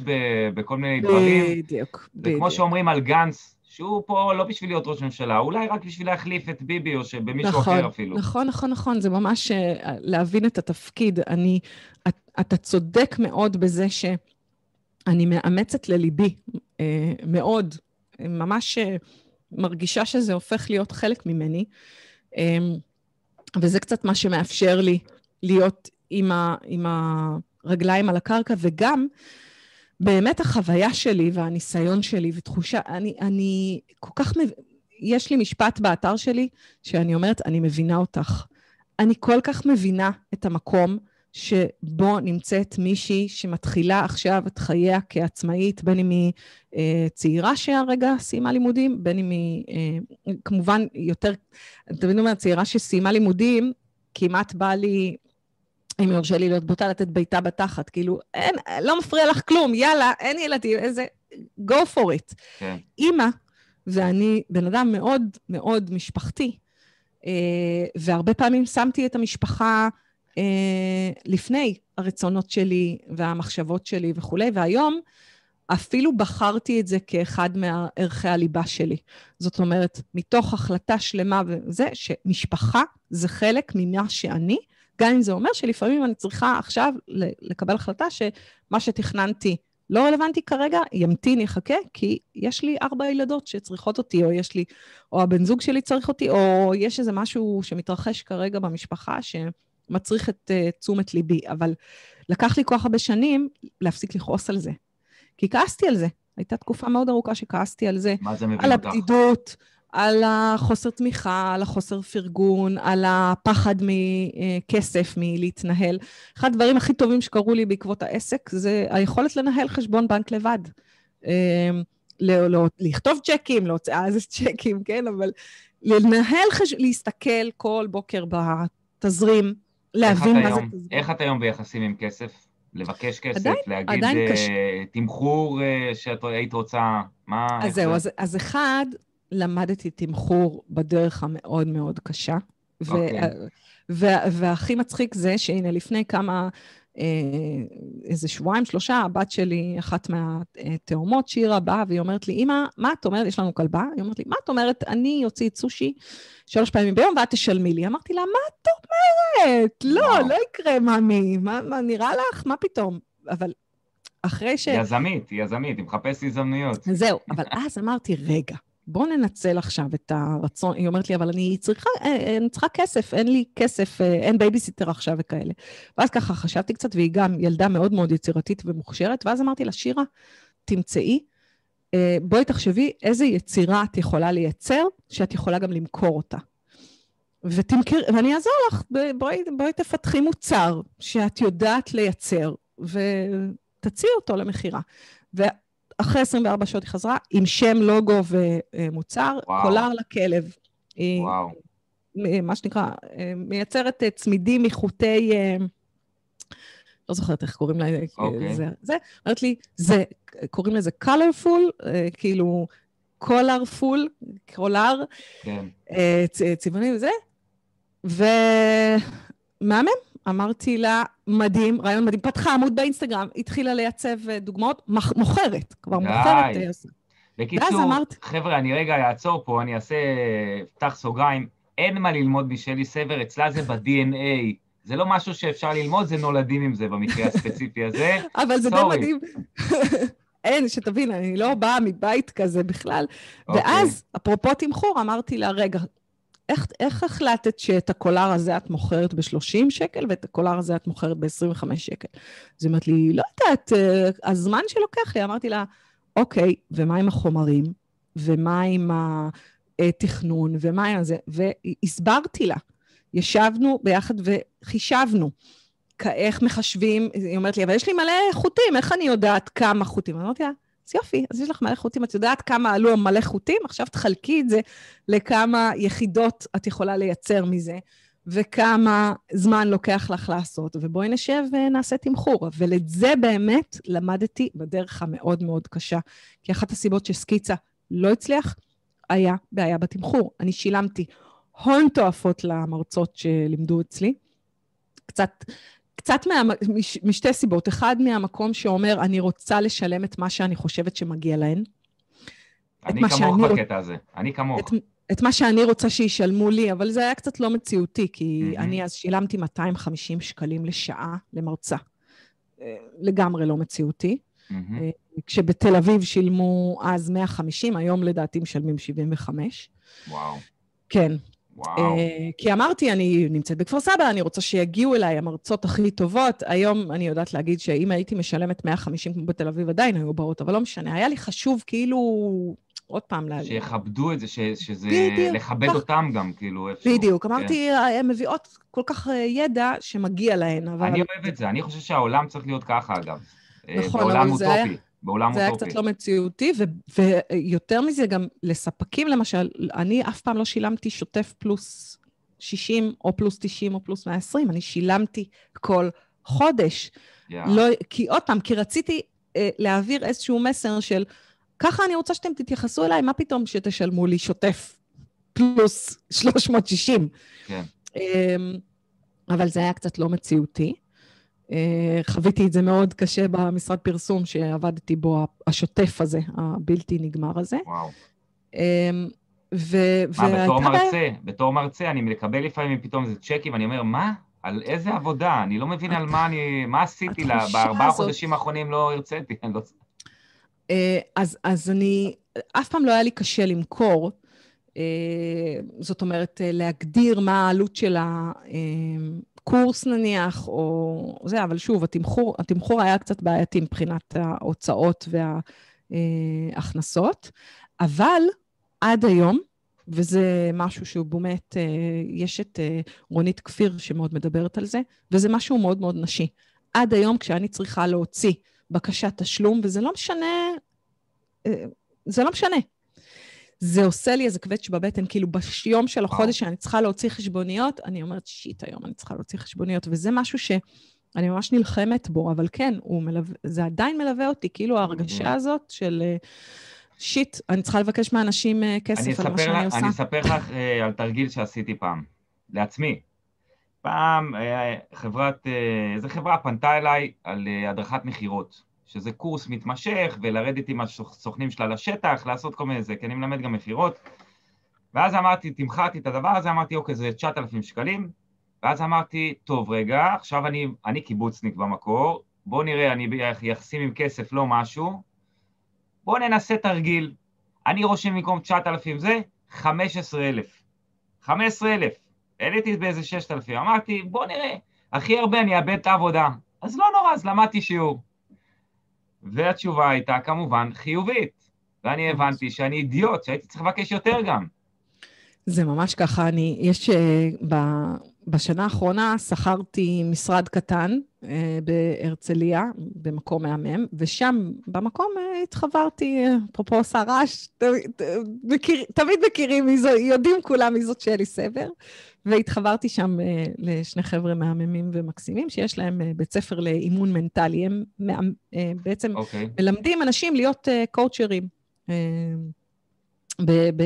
בהקשר של אימון מנטלי. Mm-hmm. ו, וממש, זה, זה כל כך בולט. ישבנו איזה יום אחד וככה דיברנו, אה, זה, ובדיוק כמו שתיארת, הם, כשהם מוציאים הוצאת מחיר זה בעשרות אלפים, וכשאני מוציאה, מוציאה הצעת מחיר זה תמיד במאות שקלים. ואני זוכרת שרן הסתכל עליי ואומר לי, מה, מה יש לך? תעלי, תעלי, זה, זה, את, לא, את, לא בא, את לא באזור, ת, תתקדמי. וזה כל כך נכון, זה ממש ככה. מה ש... אתה מכוון אליו, זה תמיד, זה נשמע רוחני, היקו, כל האנשים שמדברים על שפע, והשפע חוזר אליך וכל הזה, אז זה לא הסגנון דיבור שלי, כן. אבל אני כל יום מחדש מקבלת הוכחה שהיקום שומע. וכשאומרים בקול רם, אפרופו יובל אברמוביץ' שאומר, תצעקו את החלומות שלכם, זה בול. תגידו בקול רם וברור מה אתם רוצים, וזה יקרה. זה לא יקרה מעצמו, אתם תצטרכו לגרום לזה לקרות, אבל יש משהו במחשבה שמייצר מציאות. וכשאנחנו יודעים להגיד על עצמנו, זה מה שאני שווה, אז זה מה שאת שווה. אז בואי ניקח אותך לעולם ההתפתחות האישית. אוקיי. Okay. ספרי לי על היחסים שלך עם העולם הזה. אה, כאילו מצד אחד את, את בן אדם שהוא, עוד פעם, אני עוד רגע אחזור למנטורית הזה, זה יושב לי. אה, אבל מנטור צריך להיות בהתפתחות. הוא נכון. או עדיף שיהיה בהתפתחות, ו- וגם להסתכל פנימה נכון. ולעבוד על עצמו, וכל המצליחנים הכי גדולים אומרים שהם עובדים על עצמם המון. איפה את בנושא הזה של ללכת לקורסים, לקחת מנטורים, ל- ל- לעשות סדנאות, אה, ספרים, יוטיוב, אני לא יודע מה. אז אחד, אני בן אדם מאוד לומד וסקרן וחקרן. איזה כיוונים? מה? הכל. קורסים, סדנאות, ספרים, יוטיוב פחות, פודקאסטים. אה, מה, וגם, מה עבד עלייך? תני לי משהו ספציפי, משהו ספציפי ש, ש, ש, שעבד לך ממש, שכאילו אולי מישהו יכול לקחת ולהגיד, וואלה, הדבר, גם אני רוצה כזה. הדבר שתמיד הכי עובד לי, במה שנקרא ברמה הכי, אה, זה אחד, זה לשמור כל הזמן על uh, באמת התפתחות אישית, לימודי, כל פעם אני עושה איזה קורס. עכשיו למשל, שמה, בשבוע כן. האחרון נרשמתי לקורס פיתוח קול. אני הולכת לשיר. כל יום חמישי אני בשיעור שירה. אני מת לעשות את זה, אבל uh, אני הייתי פעם בלהקה עם אמיר דדון, כשהייתי ילד. די. דדון הזמר. זכינו בתחרות מקום ראשון ב- של ילדים, בתחרות של בני נוער כזה, וזה, הכוכב נולד של אז. כן. אמ, ואני הייתי, הייתי היחידי, היינו איזה שבעה אנשים בלהקה, ואני הייתי היחידי שאמרו לו, לך אסור לעשות קולות רקע. מה? כן. למה? יש לי קול אה, לשירה נוראי, ממש. שליט לא, לא, לא, אז אנחנו נתקן את החוויה הזאת. אוקיי, אנחנו נדבר על זה. אז, אז זה אחד, באמת, אה, העניין הזה של אה, walk the talk. אני לא יכולה להגיד לאנשים, אה, ת, ת, תאתגרו את עצמכם, ת, תעשו דברים שעושים לכם כיף, שעושים לכם טוב, ולא לעשות את זה בעצמי. אז כן, לגמרי. והשנה החלטתי שאני באמת את ההתפתחות האישית הזאת מאוד משאירה לצד היצירתי. היצירות, העניין היצירתי, למרות שפודקאסט זאת יצירה מתמשכת, יש איזה משהו של ידיים שאני נורא מתגעגעת אליו, לצייר, ליצור, אה, להדביק, לגזור, מאוד מתגעגעת לזה. אמרתי, אוקיי, הגיע הזמן לחזור קצת ליצירתיות ידיים. אז זה אחד, כל פעם לקחת איזה תחום אחר. ו- ודרך אגב, גם בהקשר הזה, הילדות שלי מאוד מאוד מפרגנות. והסביבה הקרובה מסתכלת עליי כאילו, טוב, נו, שלי המשוגעת עכשיו. איזה, מה היא עושה עכשיו? מין איזה כזה... איזה כיף זה אבל להיות משוגעת וליהנות אני... מזה ולאהוב את זה. המתה על זה. אני באמת הקוקו של המשפחה, לא אכפת לי. אפשר לחשוב גם, תמיד אני אומרת, אוי ואבוי, אם אני אהיה קוקו, אז כאילו, מה זה? והדבר השני זה אה, שיחות אישיות. בין אם זה... אה, פסיכותרפיה, בין אם זה פסיכולוג או פסיכולוגית, בין אם זה מנטור או מנטורית. אני... כן, את לוקחת אחת לכמה כן, זמן? כן, יש לי, מלווה אותי מנטורית, שיש לי איתה פגישה פעם בשבוע. שנים, פעם ב... משהו, תקופות. אז, אז, אז זהו, זה, זה בתקופות. אה, בתקופות שבהן אני מרגישה שאני... בלי אוויר. בלי אוויר. כן. אה, ואני כבר לא מצליחה אה, לשמור על אה, אופטימיות. אה, אז, אז אני, אז אני טוענת... דרך אגב... זה קצת מדאיג אותי. נכון, זה קצת מדאיג, אסור לעשות את, את זה. לא, כי אם את לא אופטימית, ואת נראית לי בן אדם, את יודעת, שהוא מאוד עלייב, מאוד uh, שמח, מאוד זה, אני בן אדם, אומרים עליי שאני אופטימי, אני, אם מכירים אותי לעומק, אני מאוד מאוד פסימי לגבי מה שקורה פה בעולם כרגע, ואני לא יודע אם זה בר תיקון אפילו. אני מנסה לעשות את מה שאני יכול בפיסת האלוהים הקטנה שלי, אבל uh, אני, אני צריך אנשים כמוך שייתנו לי תקווה. אז זה מעניין שאתה אומר, אני בדיוק היום בבוקר חשבתי על עצמי, האם אני בן אדם אופטימי או לא. אה, אני לא בטוחה שאני בן אדם אופטימי. אוקיי. Okay. זאת אומרת, אה, אין לי מחשבות, בדיוק בסוף השבוע האחרון היה בעיתון הארץ על כתבה אה, במוסף של אה, דה מרקר על אה, אופטימיות, אני לא זוכרת את השם, שזה, על, על זה שאופטימיות היא בעייתית, בעיקר בתקופה הזאת, כאילו שיש עכשיו עלייה מטורפת של איזה 70 אחוז בכל ה-positive thinking. וואלה. והם עשו שם מין שאלון כזה, זה היה נורא נורא מצחיק. האם וואו. אתה אומר לפחות פעם ביום, לפחות זה, זאת אומרת שנניח אם את... אפרופו, נניח אחד המשפטים, שאני חושבת שאמרתי לך את זה בטלפון כשדיברנו, שאני כל הזמן אומרת לעצמי, זה לפחות אנחנו לא בשואה, נכון? דיברנו על זה. נכון. לפחות יש לנו קורת גג ואנחנו רואים, אנחנו בבית על הספה. והם צוח... אומרים שאם אתה בן אדם אובר אופטימי, יש איזו בעיית uh, תפיסת מציאות. אז אני איפשהו באמצע, כאילו, אה, איזה מין שאלון כזה שאתה נותן לעצמך נקודה על כל משפט שאתה זה, אז אני איפשהו באמצע, כאילו, מה שנקרא, יצאתי נורמליות. זאת, זאת אומרת, קצת אופטימית, אבל עדיין uh, תפיסת מציאות uh, אמיתית. Uh, כי הם טוענים שאם אתה אובר אופטימי, זאת אומרת, אתה כל הזמן אומר, הכל טוב, הכל דבש, הכל זה, זה לא כל כך נותן מקום לכל אלה שאומרים, וואי, הקורונה, מדהים לי הקורונה, זה לא כל כך נותן מקום למי שנורא נורא סובל עכשיו, ויש אנשים שנורא נורא סובלים. אז אני לא בטוחה שבן זוגי יגיד עליי שאני אופטימית. יש מצב שהוא יגיד שאני אה, אפילו במידה מסוימת בכיינית. זאת וואלה. אומרת, יש לי נטייה לראות שחורות, אבל אני חושבת שמה שעוזר לי להתמודד עם זה, זה היכולת שלי להגיד את זה, ואז כאילו שחררתי את המחשבה הזאת. זאת אומרת, מדהים. אני לא שומרת את הפחד או את התחושה של oh my God, oh כזה, בפנים, אלא אני משתפת, קצת אולי בבכיינות, אה, מה שנקרא, אה, למול הכותל שלי, אה, ואז הוא ישר אומר לי, טוב, טוב, טוב, יאללה, ת, תקדמי, צאי מזה. ויש משהו בטוב, טוב, יאללה, תקדמי, צאי מזה, שהוא מה שנקרא, לא מכיל את החרדה וזה, שמציב את הדברים בחזרה במקום. אני כן בן אדם שמח, אני כן בן אדם מאוד מאוד חברותי, אני מתה על אנשים, אני פורחת במה שנקרא, בסיטואציה חברתית, שהקורונה עכשיו הייתה מאוד קשה. אני אוהבת אנשים, אני כל כך אוהבת אנשים, אני כל כך נהנית לפגוש אנשים, לדבר עם אנשים, אני אוהבת לדבר, כמו שאתה עושה. כן, תנו לי מיקרופון, מה... בדיוק, בדיוק, כזה, תנו לי במה ואני שם. אז אני, אה, את מרימה לי להנחתה. אה, והנה הגיעה השאלה של הנושא של המנטורית. מה שאני אוהב אצלך מאוד מאוד, ואמרתי לך את זה כבר, זה באמת היכולת הזאת להיות גם בן אדם רגיל. באמת, את כאילו בן אדם נורא נורמלי בתכלס. והמון מנטורים זה כאילו, אוקיי, אז הוא, הוא צריך להיות עכשיו מנטור, הוא הפך להיות מנטור, עכשיו הוא פה למעלה, והוא גם מתנהג לפעמים כמו כן. כאילו למעלה. כן. א', מתי הבנת שאת מנטורית? מתי העזת להגיד את זה? ממתי בן אדם שכתב ספר הופך להיות סופר?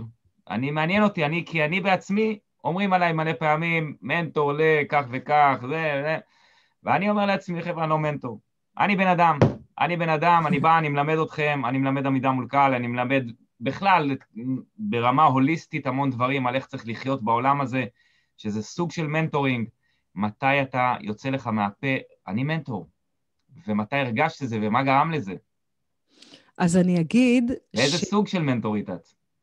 אתה, אתה מאוד מאוד צודק בהבחנה. אני לא העזתי להגיד על עצמי שאני מנטורית עד לפני שנתיים. אוקיי. Okay. אה, למדתי קורס ייעוץ אסטרטגי בטכניון, mm-hmm. ובקורס הזה, ואפרופו התפתחות אישית, אני הרבה, שנ... הרבה שנים, באמת, כל הזמן אמרתי, אני, זה לא מספיק. הידע שלי לא מספיק, אני לא יודעת מספיק, אני כל הזמן uh, צריכה עוד ועוד תעודות uh, להוכיח uh, כן. גם לעצמי, גם אולי לעולם, ש, שאני יכולה, שזה, ה, שזה המקצוע שלי. Um, הרבה מאוד שנים ברחתי להגדרה של, שהיו שואלים אותי, מי את? זה, הייתי אומרת, אני מנהלת שיווק, אני, זה, זה הג'וב שלי. ו... זה לא אומר כלום בתכלס. שזה לא אומר כלום, וגם אני אודה ואומר כאן קבל עם ועדה, גם אני כמוכם שונאת שיווק. אני אסביר גם מה אני שונאת שם. Mm-hmm. אני לא, לא מתחברת ל, באמת לעולם הפייק של האינסטגרם והשיווק העצמי, למרות שאמרנו שאני יועצת אסטרטגית למיתוג אישי ועסקי, אז אני אסביר. Mm-hmm. אז הלכתי ללמוד קורס ייעוץ אסטרטגי בטכניון, כי הרגשתי שאני צריכה את הסטמפה של אה, כל הדברים שתיארתי, שעשיתי עד היום, ליווי עסקים ופיתוח מותגים ויועצת, תמיד הגדרתי את עצמי יועצת. ואמרתי, אבל לא, זה לא זה. אני לא יועצת, בטח לא יועצת עסקית, אני לא מנהלת שיווק, זה לא זה. ובתהליך החיפוש האישי שלי, של מי אני, אז עשיתי את הקורס הזה, ושם לראשונה שמעתי את המילה מנטור. וא', ירדו לי שם כל כך הרבה אסימונים לגבי כמה אני יודעת. זה היה כזה כיף לשבת שם בכיתה ולהגיד, יא, כל מה שעשיתי עד היום, תראו, זה במתודולוגיה. זה ב... מישהו כתב את זה. פשוט סידרו לך את זה, פשוט סידרו כן, לך את זה. ממש ככה. ב- ב- בשלבים של איך אמורה להיראות הפגישה הראשונה ואיך אמורה להיראות הפגישה השנייה, זה היה, בשבילי, זה היה וואו, מישהו כתב את כל מה שרץ לי בראש וסידר את זה לפי סדר, ופשוט כל שיעור, ממש ככה, הרגשתי שאני מקבלת עוד חיזוק לידע העצום שיש לי. באמת, הגדרת אותי אשת אשכולות הרבה מאוד שנים. שוב, גם קצת מהסביבה, קיבלתי את התחושה שאני מקפצת, בסדר? שאני עושה גם וגם וגם וגם, ואיך זה יכול להיות שאני גם מעצבת גרפית, וגם מנהלת שיווק, וגם בעלת עסק, וגם אימא, וגם יועצת, וגם ציירת, וגם אה, פודקסטר. איך יכול להיות שאת עושה את כל הדברים האלה? משהו את חייבת לפקשש. משהו חייב להיות, את, אה, את לא רצינית בשום דבר, את בוחרת. ואני כל הזמן אמרתי, אתם לא מבינים. זה ממש לא, זה לא. אני מתעניינת. וגם במה שאני מתעניינת, והנה, בגלל זה, אתה זוכר, אמרתי לך, כל כך שמחתי על הפרס הזה של הפודקאסט, כי אמרתי, הנה, יש עוד אנשים שמכתירים את זה כהצלחה, שאומרים, הנה, זה לא חרטא, זה לא עכשיו עוד איזה משהו ששלי אה, עכשיו עושה. כאילו, הדימוי הזה של, שלי, העצמי שלי, וגם, עוד פעם, הפידבק, באמת, זה עצוב, אבל הסביבה שלי היא לא סביבה מפרגנת. אה, זה מאוד משתנה. זה, זה, זה... צריך להביא את בעלך פעם אחת. דרך אגב, אני חייבת להגיד, נייחנו לו, הוא עשה תהליך ממש ממש ממש... פעם ראשונה שאני מתפוצץ מצחוק בפודקאסט ככה, אני חייב להגיד לך. תקשיב, הוא... בוא, בוא נשים מה שנקרא בהשוואה, בסדר? הוא איתי מגיל 15, אני החברה הראשונה שלו, אנחנו מאז ומעולם גרים בכפר סבא, הוא כבר 20 שנה באותו משרד עורכי דין. וואו, וואו. הוא, מה שנקרא, עולה, כמובן מתקדם והוא שותף והכל זה, אבל יש לו מסלול חיים כל כך ברור ומדויק ומתוכנן, וזה שאני לידו באמת, אה, מה שנקרא, עפה לכל הכיוונים. חזיתית לחלוטין. לא שקטה, כל הזמן מנסה, כל הזמן בודקת, כל הזמן זה, ואני אומרת, אבל אה, סקרנות, סקרנות. אז אני אשאל אותך שאלה, אני אשאל אותך שאלה בעניין הזה, כי אני חושב שהרבה אנשים והרבה בעלי עסקים קטנים, שאנחנו נמצאים, את יודעת, אנחנו די אבודים לפעמים. נכון, לא יודעים את זה, לא יודעים מה לעשות, אתר קודם, פייסבוק, אינסטגרם, כן שיווק, לא שיווק, כן לוגו, לא לוגו, אנשים הולכים, משקיעים לי 3,000, 4,000, 7,000 שקל על לוגו ועל נכון. מיתוג, ובסוף לא עושים עם זה כלום, שזה לא מצחיק אותי. ואני שואל אותך, ואני שואל אותך, האם, ואני דרך אגב הצבתי את הלוגו שלי בעצמי, הלכתי, ואני לא טוב בדברים האלה, והלכתי למעצבת גרפית אחרי זה, ואמרתי לה, את זה אני רוצה שעכשיו תעשי לי בסקיצה מדויקת, ושילמתי לה 350 שקלים. אגב, זה מה שאני כן. עשיתי. אחרי כמה פעמים שראיתי שלוגו זה דבר מיותר לחלוטין. ממש. אבל אנחנו, סורי חבר'ה, מי ששונא אותי על מה שאמרתי עכשיו, כל המעצבים, אה, אני חושב שזה קצת מוגזם כל העניין הזה. אנחנו לא קוקה קולה ואנחנו לא זה, אבל אה, האם לך יש פרטו? האם יש לך 80-20? האם יש לך 80 אחוז השקעה במקום מסוים ברמה האנרגטית ומבחינת זמן, ו-20 אחוז אה, אה, במקום אחר, או ש... כאילו אני מנסה להבין האם לך יש בראש איזשהו סדר, שאת יודעת מה העסק העיקרי, וכל השאר זה, זה מין דברים. נגיד הפודקאסט הזה זה כאילו תומך בעסק, זה ליד, אבל נכון. זה בעיקר fun. זה בעיקר fun, זה בעיקר גורם לי להכיר אנשים טובים, ואנשים מעניינים, ואנשים כיפים, ולי זה, זה אני נהנה מזה. אבל העיקר שלי בסוף אני צריך לשים אותו איפשהו, והעניין של ההתמדה הוא מאוד מאוד מאוד חשוב בעולם שלנו. נכון. היקום מתגמל אותנו על זה, אז איפה את בעולם הזה של לקפוץ מדבר לדבר, אבל עדיין לא. לדעת את הסנטר? זהו, אז זהו. אז אני חושבת שח, שזה אחד הדברים ש, שגם אני כמנטורית אה, מנחה אותו, זה היכולת לתכנן, כן, אסטרטגית. מה הכוונה? אסטרטגיה זה מבט על. זה המחשבה על-מציאותית לגבי איפה אני רוצה להיות, מה אני רוצה לייצר. ואחד הדברים, זאת אומרת, יש, אז יש את העניין הסקרנות, אוקיי? הפודקאסט התחיל מסקרנות ולא הייתה שם אסטרטגיה. אני מודה באופן, אה, שוב, קבל עם ועדה, אני אומרת, כשהתחלנו את חיות בדיגיטל, ידענו שאנחנו רוצות לדבר על דברים שמעניינים אותנו, אבל לא הייתה שם אסטרטגיה. מה הכוונה לא הייתה שם אסטרטגיה? לא ידענו לאן זה ייקח אותנו. לא הבנו, לא חשבנו, אמרנו, יאללה, זו הרפתקה.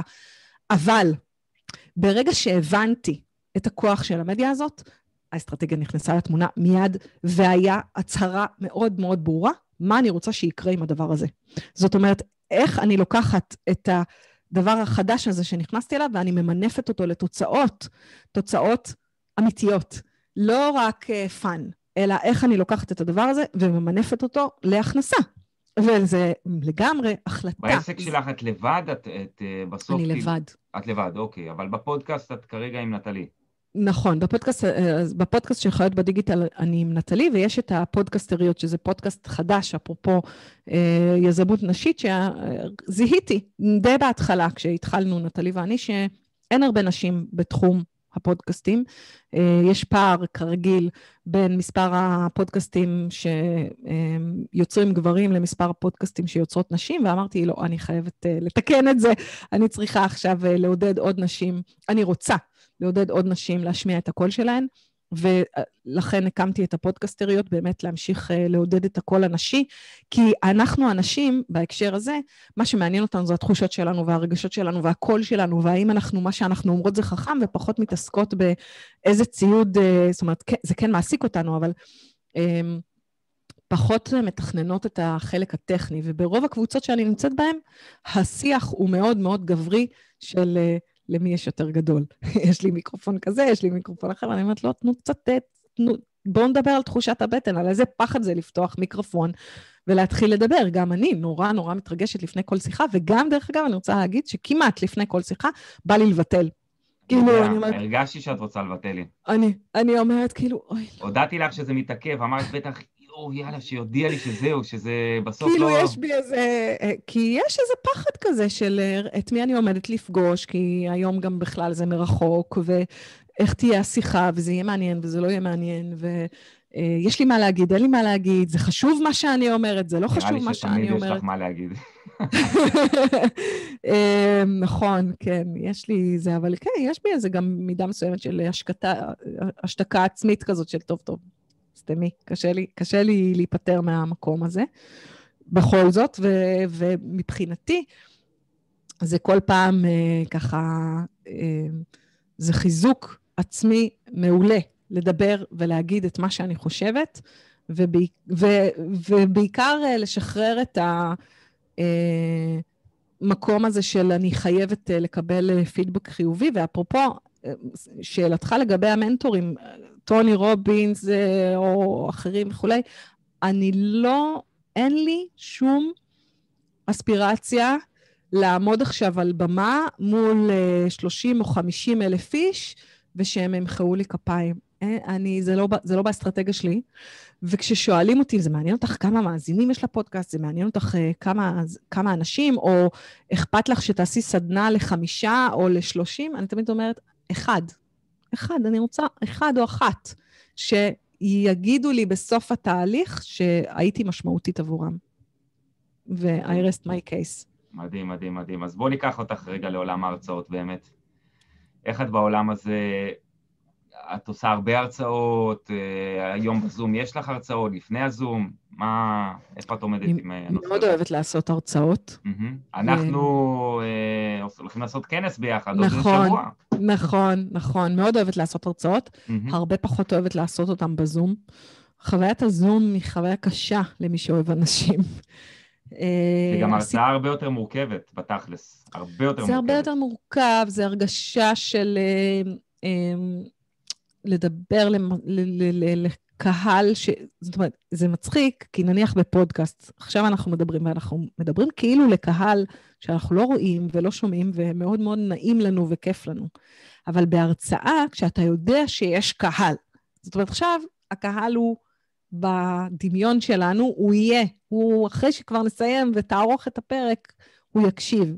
אז הוא נוכח, לא נוכח, אבל בהרצאה פיזית, לייב, יש לי גם היום אה, לייב בערב, שאני מאוד חוששת לגביו, אוקיי. זה, יש איזה, איזה תחושה כזאת שאתה מדבר לקהל, הוא עכשיו שומע אותך ואתה לא רואה אותו. אין אה, מבט עיניים, אין, אה, החיוך הוא... אני מחייכת, אבל אני לא רואה את האנשים מחייכים אליי בחזרה. זה מאוד... אני לא יודעת האם הם צוחקים מאיזה... זה, אני דרך אגב בן אדם לא כזה מצחיק, אה, אפרופו אופטימיות וזה, אני לא, לא יודעת... אה, אה, היחידה שקראת אותי מצחוק קודם, כאילו, בכל הפודקאסט. וכאילו אין לי, בדיח, אין, לי, אין לי בדיחות תוך כדי דיבור. וזה מבאס נורא. אני טוב, מחכה, אני אראה אותך עוד שבוע, אני אראה איך זה. אני מחכה נורא לזה שיחזרו הסדנאות וההרצאות הפיזיות. זה הדבר שבאמת הכי כיף לי לעשות, במה שנקרא, ב... הכי כיף זה מפגש אחד על אחד, ואחד אחריו זה, זה באמת אה, מפ- מפגשים רב, אה, רב אישיים. כן. ותגידי, היה לך איזה קטסטרופה פעם באיזה הרצאה? וואו, היה לי קטסטרופה פעם, לא בהרצאה, אלא באירוע שהפקתי. אוקיי. בצ- בצעירותי, עוד לפני סקיצה וזה, היה לי עסק קטן להפקת אה, אירועים. זה באמת אחד הימים הקשים, שאני אוקיי. לא אשכח את זה בחיים. אה, ובמסגרת האירוע אה, גם עשיתי סרטון וידאו, זה היה בת מצווה לילדה אוקיי. חמודה. מהמם. גם עשיתי סרטון וידאו, וגם אה, באמת, כאילו, את כל ההנחיה של הזה, ועכשיו תבוא האימא, ועכשיו יבוא זה, זה היה, הייתי באמת ממש ילדה. אה, אחרי צבא עשיתי את זה, היה, היה לי עסק שקראו לו רחלי ושלי אירועים שנשארים. וואו. והיינו צריכות לעשות אה, סרטון וידאו של הבת מצווה, וחליתי נורא. ממש, כאילו, היה לי דלקת בגרון, וואי. כנראה דברים לא, לא קורים סתם. והזמנתי חברה שלי מהלימודים ואמרתי לה, את חייבת לסיים את הזה. היא ישנה אצלי איזה שלושה ימים, וערכה את הסרטון וידאו. רק אה, זה שתבינו, המערכת, אה, זה, זה זיפ, אתה זוכר אה, קרוב, אה, זיפ שמתחבר למחשב של הקבצים וזה, ככה וואי, כזה. וואי, וואי, וואי, וואי. ואז הגיע יום הבת מצווה. זאת אומרת, ערכנו את הסרטון הזה, ואז הגיע יום הבת מצווה, והבת מצווה הייתה צריכה להיות במסעדת טנדורי. אבל יש מסעדת טנדורי בהרצליה ויש מסעדת טנדורי בתל אביב.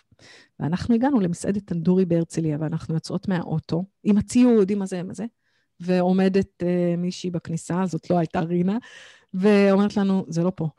ואני אומרת, oh my God. אז, אז הגענו באיחור לאירוע, יואו. ואז לא עבד הוידאו. אני פשוט זוכרת את עצמי, נכ... literally, נכנסת, זה, המקרן עמד אה, על שולחן כזה קטן, נכנסתי מתחת לשולחן, אמיתי.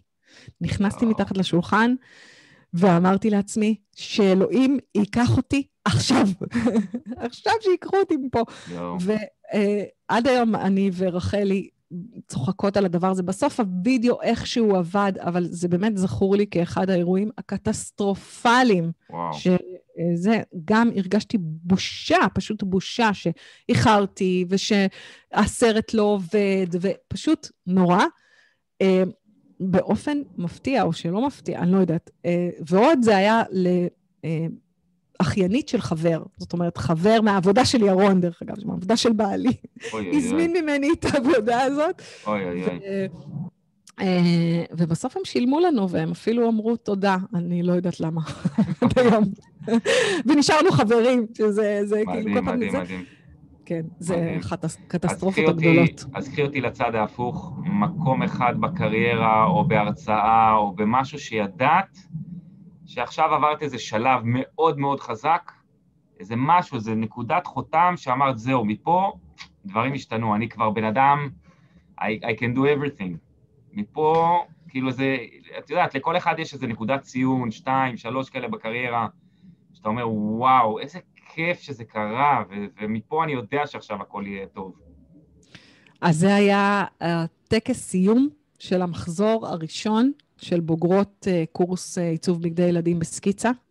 זה היה uh, מה שנקרא, זימנתי את כל בוגרות הקורס, היו כבר איזה 30 נשים וגם חילקתי תעודות, זאת אומרת, אני הפקתי תעודות סקיצה, מה שנקרא, ועמדתי, הם הזמינו קרובי משפחה.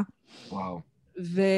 וחילקתי לכל אחת את התעודה שלה, והיה מין תצוגת אה, מותגים כמו סוף עונה של אה, בית ספר אה, לעיצוב. זה היה תערוכה שלמה של דוכנים כאלה. שוב, עשר אצבעות. זה היה, זה, זה אני חושבת ששם, שם היה המקום שבו אמרתי, אחד, זה המקום שלי, שתיים, אפרופו לחגוג הצלחות, שם חגגתי, הייתי בהיי, ממש. אה, זה, זה, כן, לגמרי. איזה כיף, איזה כיף. אנחנו לקראת סיום, יודע שזה קצת עצוב. אה, מה את יכולה ככה להגיד לאנשים, לאנשים, נשים, בעלי עסקים, אנשים שרוצים לעמוד בקדמת הבמה או שחוששים, אבל מבינים פה בראש שאם הם לא יעמדו בקדמת הבמה, משהו כנראה לא... זה לא, לא ייקח אותם ל-level הבא, לאן שהם רוצים להגיע. יש לך איזה טיפ, משהו שאת יכולה להגיד לאנשים שיעזור להם במשהו, בעסק שלהם, בהתקדמות, בכיוון? אני חושבת, שוב, שזה חוזר, זה חוזר למילה המאוד אה, קשה לעיכול וגם קצת קשה להבנה, אסטרטגיה. אני חושבת שברגע שאנחנו מבינים על עצמנו מי אנחנו, מה אנחנו. מה, למה מה שיש לנו להגיד הוא חשוב ורלוונטי, הרבה יותר קל לנו לעמוד בקדמת הבמה. איפה שאנחנו מרגישים בעצמנו שאולי אה, זה לא מספיק ברור, או מי יכול ליהנות, to benefit, ממה שיש לנו להגיד, אז שם אנחנו מתחילים קצת לגמגם. אז הדיוק אנחנו... הזה. כן, הדיוק הזה. ו- ואפשר להג... ו- והדרך להגיע אל הדיוק הזה, שזה מה שנקרא בדיוק מה שאני עושה, זה mm-hmm. באמצעות לדבר, להגיד את המילים האלה. בואי ואז... תגידי מה את עושה. בואי תספרי מה את עושה ולמי את עוזרת. זה בדיוק מה שאני עושה. זאת אומרת, הדיוק האישי הזה של מי אני, מה אני, מה באתי לעשות פה, אפשר עוד פעם לקרוא לזה מילים נורא נורא גדולות, מה הייעוד שלנו, אה, בשביל מה אנחנו קמים בבוקר, אה, מה באנו, אה, למה אנחנו פה. והלמה אנחנו פה, עוד פעם, אני לא מחפשת, אני, זה לא עניין של אם אני לא אילון מאסק והמצאתי את טסלה או את הביטקוין, אז אין, לי, אז אין לי משמעות. המשמעות היא לפעמים מתחת לבית, בתוך הבית, בשכונה, בקהילה, במה שנקרא בעירי, בשכונה שלי. לא צריך לשנות את העולם. העולם הוא אצלנו. בתוכנו. וברגע שאנחנו יודעים מה אנחנו עושים פה, אז כל כך הרבה יותר קל לנו להגיד את זה בקול רם וברור, ולעמוד בקדמת הבמה ולקבל בחזרה את הפידבק. זה, זה בדיוק זה, תהליך חשיבה. וואו, איזה, איזה מדהים. זה, אני בדיוק באמצע קורס אה, עמידה מול קהל, שיעור שלישי היה אתמול, ודיברנו הרבה על הקהל, על מי אני ועם איזה קהל אני רוצה לעבוד. ואם כל עוד אני לא יודע את הדבר הזה, אין לי מה לעלות על במה. אין לי למה. אין לי נכון. איך, אין לי, אין, אני לא יכול לדבר. אין לי למי. אז אני כל כך מסכים איתך, אה, באמת. אה, איפה אנשים יכולים למצוא אותה? קודם כל, לאיזה סוג אנשים את עוזרת? איזה סוג בעלי עסקים, מנכ"לים, אני לא יודע מה תגידי את, ואיפה אפשר לחפש אותך, לעקוב אחרייך, לתפוס אותך? אז יש לי איזה חידוד מאוד יפה בעיניי מהשבועות האחרונים לגבי מי אני. גם, okay. דרך אוקיי. אגב, אני רוצה להגיד, פרו-מנטורית, גם אני כל הזמן עוסקת בחידוד עצמי. מעולה. ההגדרה שהגדרתי את עצמי אה, לפני שנתיים, היום כבר מרגישה לי פחות אה, מתאימה, וזה גם אה, קצת בדומה לעניין הלוגו. עזבו באמת את הלוגו, כשתהיו במקום הנורא נורא מתאים לכם, אתם כבר תדעו איך הלוגו צריך להיראות, תעשו לוגו בקנווה בחינם. עזבו את זה, אנשים מתחברים לאנשים, לא ללוגו. וזה אומרת לכם מעצבת גרפית בדימוס. אבל... הרגנו פה, הולכים לשנוא אותנו הרבה אנשים אחרי הפרק הזה, אוקיי. אבל אמ, החידוד שלי לגבי מי הקהל שלי, אז אה, זה מנטורית לוויזיונרים. זאת אומרת, אנשים שיש להם יכולת לדמיין את המציאות שהם רוצים להיות בה, אבל הם עוד לא כל כך יודעים איך להגיע אליה. זה, ה... זה החידוד, ואפשר, אה, האמת היא, פשוט לגגל שלי סבר אה, בהקשר של שיווק, אני מקווה שאני עושה עבודה טובה. אני בפייסבוק, אני באינסטגרם, אני בלינקדאין, אני גם ביוטיוב, אבל עוד לא בצורה טובה. וכמובן, יש לי אתר אינטרנט, שלי-סבר.קום, ו... ולפודקאסטים שלך, ול... לעקוב אחרי הפודקאסטים ובכלל. בטח, בטח, לעקוב אחרי הפודקסטריות של... אה, שוב, אפשר פשוט גוגל, הפודקסטריות נמצא בכל הפלטפורמות. Mm-hmm. חיות בדיגיטל כמובן. אמ, וזהו, ו... ונראה לי, כאילו, באמת, אה, אפשר, אפשר למצוא אותי מאוד בקלות. בן אדם מאוד נגיש. מעולה, מעולה. שלי, it's been a pleasure. אפשר עוד יותר, תאמיני לי. בא לי נכון, נראה לי היינו יכולים... יש לי מלא שאלות, אני חייב להגיד, יש לי מלא שאלות, אבל אני אעצור פה כרגע אה, מפאת הזמן.